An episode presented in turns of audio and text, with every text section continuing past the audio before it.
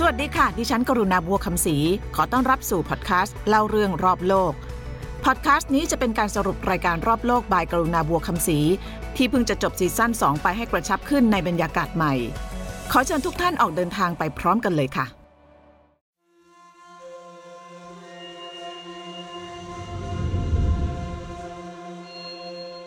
ดวงอาทิตย์ลับขอบฟ้า ความมืดมิดเริ่มเข้าปกคลุม หากไม่ใช่พื้นที่อื่น ๆ ที่ห่างไกลสุดกู่หรือยากจนสุดขั้ว ไฟฟ้าจะถูกเปิดสว่างสวัยขับไล่ความมืด แต่ไม่ใช่บนอาณาบริเวณเล็ก ๆ พื้นที่ 360 ตารางกิโลเมตร ที่มีประชากรอัดแน่นอยู่เกือบ 2 ล้านคนแห่งนี้ฉนวนกาซาพื้นที่ขัดแย้งเลื้อรังยาวนานที่สุดแห่งหนึ่งของโลก การเข้าออกพื้นที่บริเวณนี้ถูกควบคุมอย่างเข้มงวด มีกำแพงสูงกั้น มีกองกำลังทหารอิสราเอลคอยตรวจตรา ชีวิตหลังกำแพงไม่ต่างอะไรจากการอยู่ในเรือนจำสภาพเปิดโล่ง และสิ่งที่ถูกใช้เป็นเครื่องมือให้ผู้คนยอมจำนนคือไฟฟ้า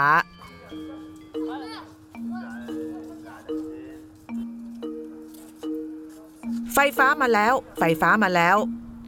ประโยคที่เหมือนเสียงสวรรค์ถูกส่งต่อจากบ้านสู่บ้านอย่างรวดเร็ว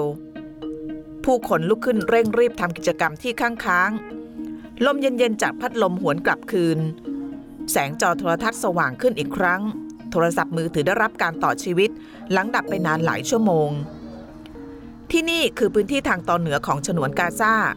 สถานที่ที่ไฟฟ้าเป็นช่วงเวลานาทีทอง และทุกคนทราบดีว่าต้องรีบเร่ง กอบโกย ก่อนที่ไฟจะดับลงอีกครั้ง เป็นเวลาหลายปีแล้วที่ผู้อยู่อาศัยที่นี่มีไฟฟ้าใช้เพียง 3-4 ชั่วโมงต่อวัน على طول على عجين بدنا نعجن بدنا نغسل เราต้องทำแป้ง الكهرباء ซักรีดเสื้อผ้า แต่พอไฟดับเราก็ต้องรอ แป้งที่ทำไว้ก็เสียหายจนเราต้องทิ้งไปบ้าง และบางครั้งก็ต้องซักผ้าด้วยมือแทน كذلك الامر صرنا على ايدينا نغسل ไม่เพียงส่งผลกระทบต่อวิถีชีวิตของชาวบ้าน ไฟฟ้าที่มีใช้อย่างจำกัด ยังทำให้ธุรกิจในพื้นที่ต้องสะดุด มาหมุดเจ้าของร้านซักรีดในฉนวนกาซา มีเวลาทำงานไม่ตายตัว ขึ้นอยู่กับไฟว่ามาเมื่อไหร่ ครั้งหนึ่งขณะที่กำลังใช้เวลาพักผ่อนอยู่กับครอบครัว ทันทีที่เพื่อนบ้านวิ่งมาบอกว่าไฟมาแล้ว มาหมุดรีวิ่งกลับไปที่ร้านเพื่อรีดผ้ากองโตให้เสร็จ บางครั้งไฟฟ้าก็กลับมาในตอนกลางดึก และมาหมุดต้องยอมอดหลับอดนอน เพราะนั่นยังดีกว่าต้องเสียลูกค้าไป مرات تيجي الكهرباء في الليل يعني الدور บางครั้งไฟฟ้าก็มาตอนกลางคืนครับ انه الجدول เอ่อผมต้องออกไปทำงานตั้งแต่เช้า เพราะมีไฟใช้แค่ 3 ชั่วโมง ถ้าเรามีไฟฟ้าใช้แค่ตอนตีสามถึง6โมงเช้า ผมก็ต้องออกไปทำงานเวลานั้นครับ بدك تار تشتغل عشان ترضي الزبون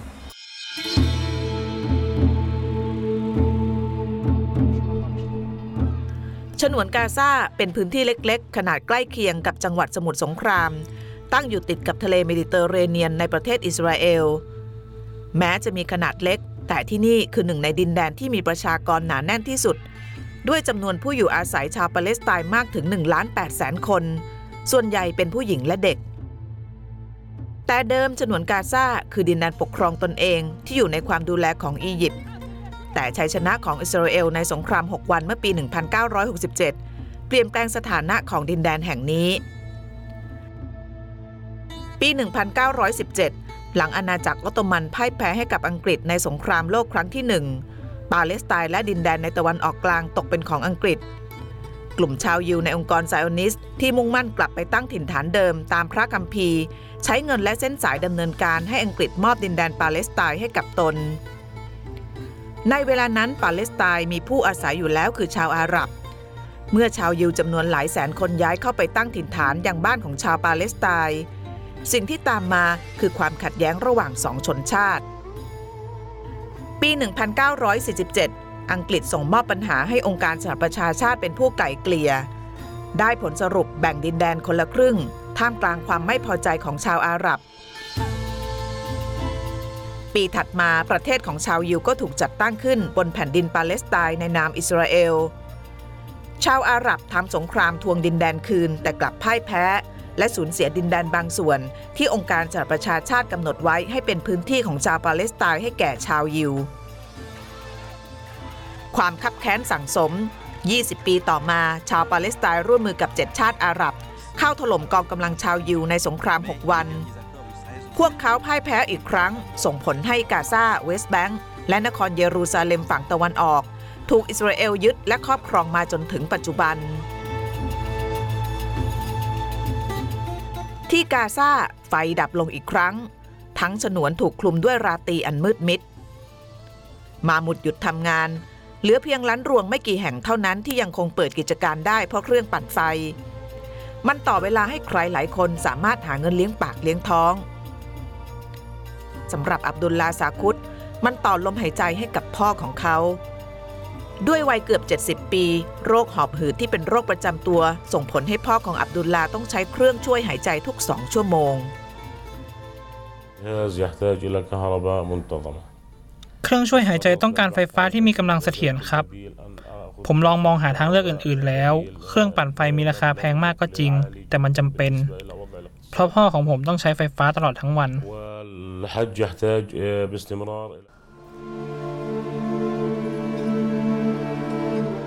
ในฉนวนกาซาผู้คนส่วนใหญ่เกิดที่นี่ มีบ้างที่อพยพเข้ามาหลังสงครามอาหรับอิสราเอลในปี 1948 ผลจากการปิดล้อมโดยอิสราเอลตลอดทศวรรษที่ผ่านมา ส่งผลให้ผู้คนที่นี่ไม่มีงานทำ พวกเขายากจนและรอความช่วยเหลือจากองค์กรนานาชาติเป็นครั้งคราว เมื่อชีวิตยังต้องดำเนินต่อ แต่เครื่องปั่นไฟเป็นอุปกรณ์ที่มีราคาแพง ภาพที่เห็นจึงเป็นชีวิตติดติดดับดับไม่ต่างจากแสงไฟ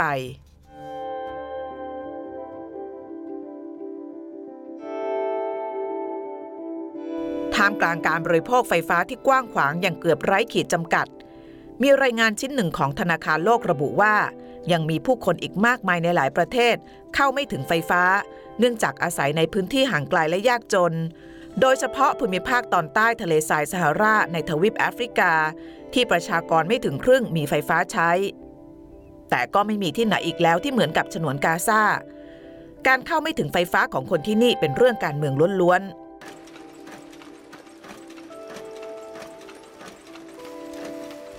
เครื่องจักของโรงพิมพ์แห่งนี้กำลังเดินเครื่องเต็มสูบ ด้วยพลังงานจากแบตเตอรี่และเครื่องปั่นไฟ เจ้าของโรงพิมพ์โมฮัมเหม็ดยอมจ่ายค่าเครื่องปั่นไฟที่สูงถึง 50,000 บาทต่อเดือน เพื่อรักษาธุรกิจของครอบครัวที่ดำเนินมานานกว่า 40 ปีไว้ เขาเล่าเรื่องราวยังไม่ทันครบสมบูรณ์ดี ไฟก็ดับลงแต่ไฟที่ดับวูบคราวนี้ จุดประกายไฟโกรธเกรี้ยวของผู้คนให้ลุกโชน ที่ด้านนอกในเขตผู้ลี้ภัยยะบาเลีย ทางตอนเหนือของกาซาขบวนผู้ประท้วงออกเดินไปตามท้องถนนที่มืดสลัว ความวุ่นวายที่เกิดขึ้นส่งผลให้พักฮามาส รัฐบาลผู้ปกครองกาซาต้องออกมาประกาศเตรียมนำไฟฟ้ากลับมาให้ประชาชน โดยจะนำเข้าน้ำมันเชื้อเพลิงจากอียิปต์และกาตาเพื่อนบ้าน ผู้นำกลุ่มฮามาสได้ติดต่อพันธมิตรของเรา อย่างกาตาและตุรกี พวกเขาจะเข้ามาช่วยสนับสนุน และบรรเทาวิกฤตไฟฟ้าให้เรา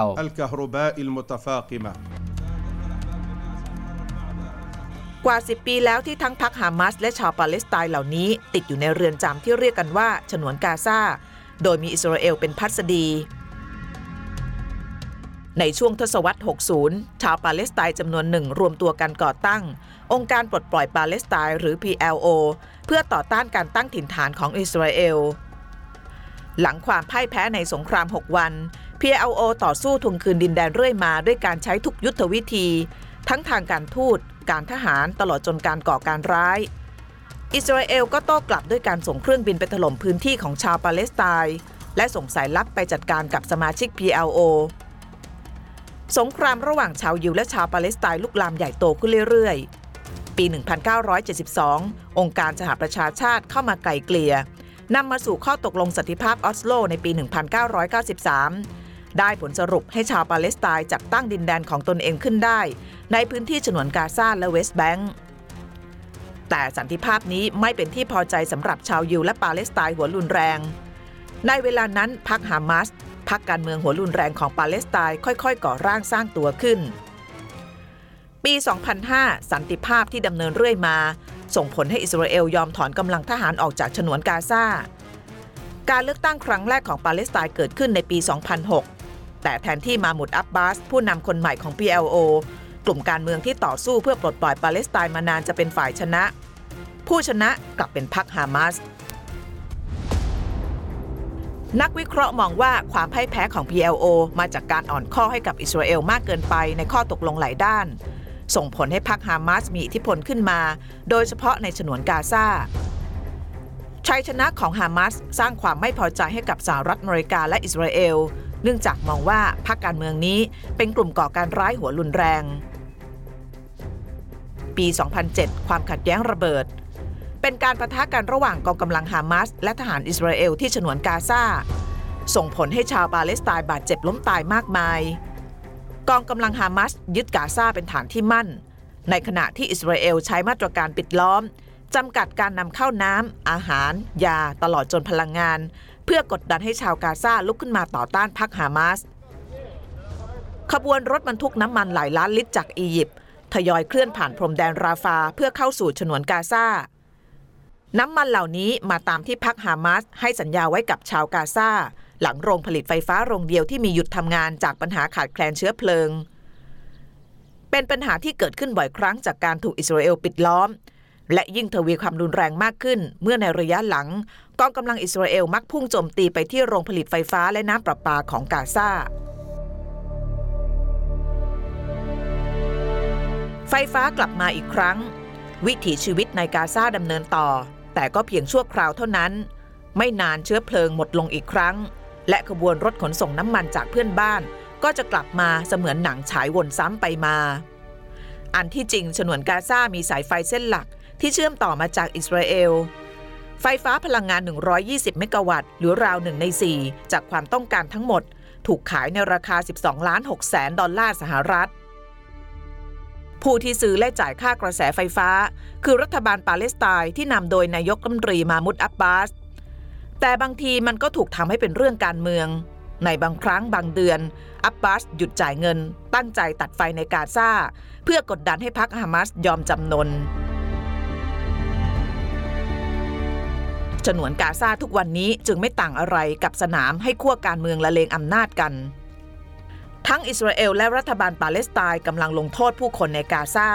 เพียงเพราะพวกเขาต้องการให้พรรคฮามาสหมดอำนาจ การทิ้งกาซาให้โดดเดี่ยวถือเป็นอาชญากรรมสงครามแบบหนึ่ง เมื่อประชาชนผู้บริสุทธิ์ต้องมารับกรรม ชีวิตในการปิดล้อมคือชีวิตที่ขาดแคลน ตั้งแต่อาหาร น้ำพลังงานไปจนถึงอิสรภาพ แต่ที่ทุกทรมานยิ่งกว่า คือการไม่อาจทราบได้ว่าเมื่อไหร่ การลงโทษแบบเหมารวมนี้จะสิ้นสุดลง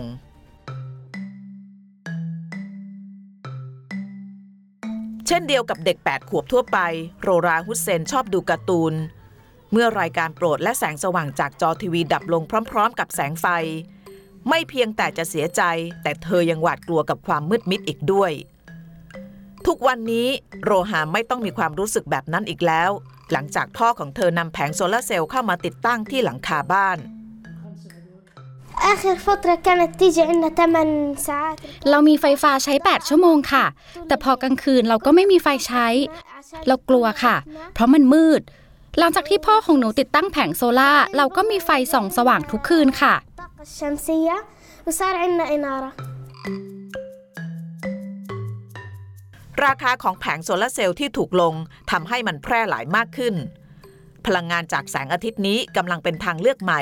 ที่นำพาแสงสว่างตลอดจนพลังงานไปยังพื้นที่ห่างไกล แม้แต่ในฉนวนกาซาท่ามกลางการปิดล้อมของอิสราเอล แม้หลายบ้านจะมีเครื่องปั่นไฟ แต่หากน้ำมันเชื้อเพลิงขาดแคลน แหล่งพลังงานเดียวที่มีก็ริบหรี่ลง ด้วยราคาไม่ถึง 3,000 ดอลลาร์สหรัฐ โซลาร์เซลล์คือการลงทุนที่คุ้มค่ากว่า มากกว่านั้นมันยังทำให้หลายชีวิตได้มีโอกาสรอดและเติบโต 450 เมกะวัตต์คือปริมาณไฟฟ้าทั้งหมดที่จะเพียงพอต่อความต้องการในกาซาแต่ทุกวันนี้ทั้งไฟฟ้าจากอิสราเอลและจากโรงไฟฟ้าพลังงานเชื้อเพลิงที่มี พวกเขาผลิตไฟฟ้าได้เพียง 250 เมกะวัตต์เท่านั้น ด้วยภูมิประเทศที่ตั้งอยู่ในตะวันออกกลาง โซลาเซลล์คือความหวัง รายงานจากอธิบดีการไฟฟ้าและพลังงานปาเลสไตน์ ภายในปี 2020 นี้ กาซาจะติดตั้งแผงโซลาร์เซลล์เพิ่มให้ผลิตพลังงานไฟฟ้าได้ร้อยละ 20 จากทั้งหมดที่ใช้อยู่ในปัจจุบัน แต่กระนั้นการจะเข้าถึงโซลาร์เซลล์ก็ไม่ใช่เรื่องง่าย ด้วยมาตรการปิดล้อมจากอิสราเอล การขนส่งอุปกรณ์เข้าไปในกาซาเป็นไปอย่างยากลำบาก 11 กันยายนที่ผ่านมาแสงสว่างสีส้มลุกวาบขึ้น ท่ามกลางท้องฟ้าที่มืดมิดของกาซา พลังงานที่มากมายขนาดนี้มาจากการโจมตีทางอากาศ เป็นอีกครั้งที่กองกำลังอิสราเอลโจมตีฐานที่มั่นของพรรคฮามาสในกาซา ด้านฝั่งกาซาโต้กลับด้วยการยิงจรวด แต่จรวดของพวกเขาถูกโดรนของอิสราเอลสกัดไว้ได้ การสู้รบระหว่างอิสราเอลและปาเลสไตน์หวนกลับคืนมา หลังจากเบนจามินเนทันยาฮูนายกรัฐมนตรีอิสราเอลประกาศเตรียมขยายเขตแดนของชาวยิวเข้าไปในเวสต์แบงค์เพิ่ม หากได้รับชัยชนะในการเลือกตั้ง แผนดังกล่าวถูกประณามจากโลกอาหรับ เนื่องจากพื้นที่ที่เนทันยาฮูระบุถึงนั้น เป็นที่อยู่อาศัยของชาวปาเลสไตน์มากถึง 65,000 ชีวิตท่ามกลางวิกฤตการขาดแคลนและการคุกคามจากอิสราเอล ชาวกาซาต้องดิ้นรนเพื่ออยู่รอด ชีวิตและชะตากรรมของผู้คนในฉนวนกาซาส่วนหนึ่งถูกแขวนไว้กับความเป็นไปของการเมืองในอิสราเอล เดือนเมษายนที่ผ่านมาอิสราเอลมีการจัดการเลือกตั้งทั่วไป ผลการเลือกตั้งจบลงโดยไม่มีใครได้เสียงส่วนใหญ่ มอบโอกาสให้นายกรัฐมนตรีเนทันยาฮูจัดตั้งรัฐบาลผสมชุดใหม่หลายฝ่ายคาดว่าเนทันยาฮูอาจได้นั่งเก้าอี้ผู้นำต่ออีกสมัย หรือไม่ก็อาจเป็นเบนนี่การ์สอดีตนายทหารผู้เคยถล่มฉนวนกาซาไม่ว่าใครจะได้ครองตำแหน่งผู้นำในกาซาอะไรอะไรๆอาจยังคงไม่เปลี่ยนแปลงมากนักในขณะนี้ ชีวิตยังคงดำเนินต่อไป มันเริ่มต้นเมื่อไฟมาและสิ้นสุดเมื่อไฟดับ แต่ที่ตลกร้ายคือแสงสว่างที่สุดในดินแดนแห่งนี้ กลับเป็นแสงจรวดหรือระเบิดจากการโจมตีจากอีกฝากฝั่งของกำแพง